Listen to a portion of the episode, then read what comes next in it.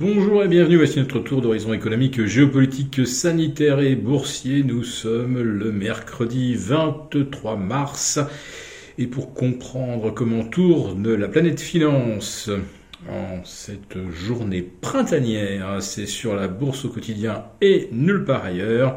Et l'épisode du jour s'intitulera Si vous voulez gaz russe, maintenant faut payer rouble.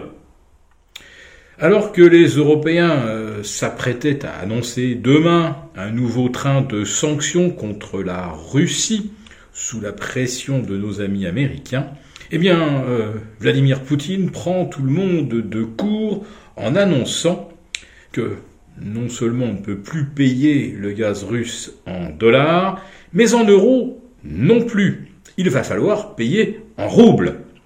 Bon, ben, achetons du rouble dans ces conditions. Ah ben oui, mais les actifs de la Banque centrale russe sont gelés en Europe. Autrement dit, elle ne peut pas délivrer de roubles, la Banque centrale, dans les pays où on applique les, sanctions. Autrement dit, d'ici une semaine, eh bien, on ne pourra plus payer du gaz russe à moins de lever euh, les sanctions concernant la Banque centrale. Quant aux euh, sanctions qui pourraient être euh, annoncées demain par les Européens, alors on parle bien de nouvelles saisies. Ça peut presque s'apparenter à du vol quand même, hein, d'un point de vue strictement légal. Euh, donc saisie des biens immobiliers, des yachts, en fait, de tout ce qui appartient à des oligarques russes.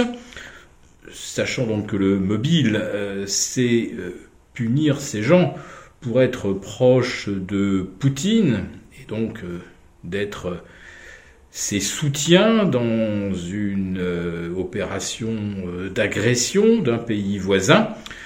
On attend toujours des sanctions contre l'Arabie qui continue de bombarder le Yémen ou contre la Turquie qui aide l'Azerbaïdjan à envahir l'Arménie.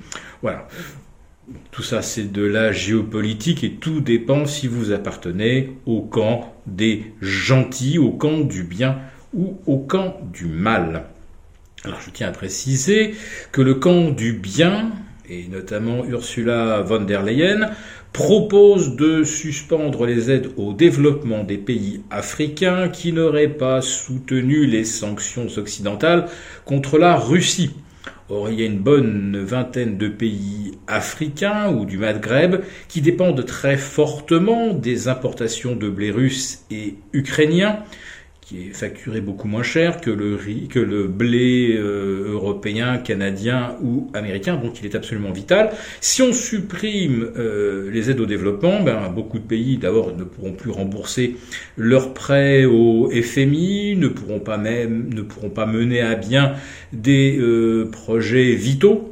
Et souvent, ça concerne également l'approvisionnement en nourriture, ce qui signifie que ces pays africains qui pourraient être euh, à leur tour sanctionnés, bah, n'auront pas d'autre choix que de se tourner par exemple vers la Chine ou peut-être pourquoi pas même vers la Russie euh, pour euh, bénéficier d'une aide au développement ou recevoir de la nourriture en l'échange probablement de quelques matières premières, puisque c'est ainsi que la Chine procède à peu près partout. Elle offre des lignes de crédit à des pays euh, qui détiennent des matières premières qui intéressent au premier chef l'industrie chinoise et lorsque ces pays n'ont plus assez de devises pour rembourser la Chine, eh bien la Chine, elle s'est garantie sur les matières premières produites à l'échelon local. Alors c'est sûr que à terme, on n'est pas sûr que le système euh, chinois euh, permette un meilleur développement de pays dont on va saisir toutes les euh, matières premières plutôt que des aides occidentales où régulièrement on procède à des write-off, c'est-à-dire des annulations de, de dettes. Voilà. En tout cas, pour l'instant, euh, si on ne peut plus payer le gaz euh, en euros ou en dollars, eh ça provoque une flambée de plus 15% du prix du gaz, qui atteint donc les 114, 115 euh, euros l'équivalent mégawatt-heure. Le pétrole prend 5,5% et s'envole vers 121. n'est peut-être pas très loin de rejoindre les 125 qui était le sommet de mars 2012 avant qu'on glisse doucement vers 110 jusqu'en 2014 avant la chute vers les 35 dollars. Donc pétrole revenu pratiquement au plus haut depuis les 7, 8, 9 mars dernier. Euh, ça renforce évidemment les perspectives inflationnistes. Et les taux longs demeurent bien sûr proches de leur, pire, de leur pire niveau depuis plus de 3 ans.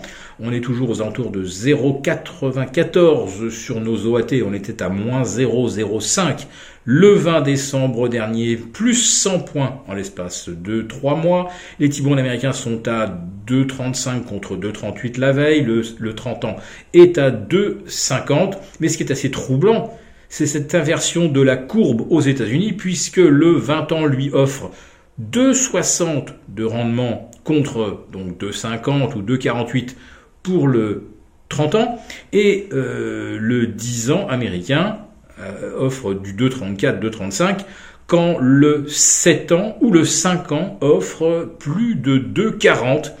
Voilà, donc euh, c'est un cas de figure tout à fait original et sur lequel il va falloir qu'on raisonne un petit peu. Parce que qu'est-ce que ça veut dire une inversion de courbe de dos Ça veut dire qu'on anticipe tout simplement de la déflation, voire de la récession à terme.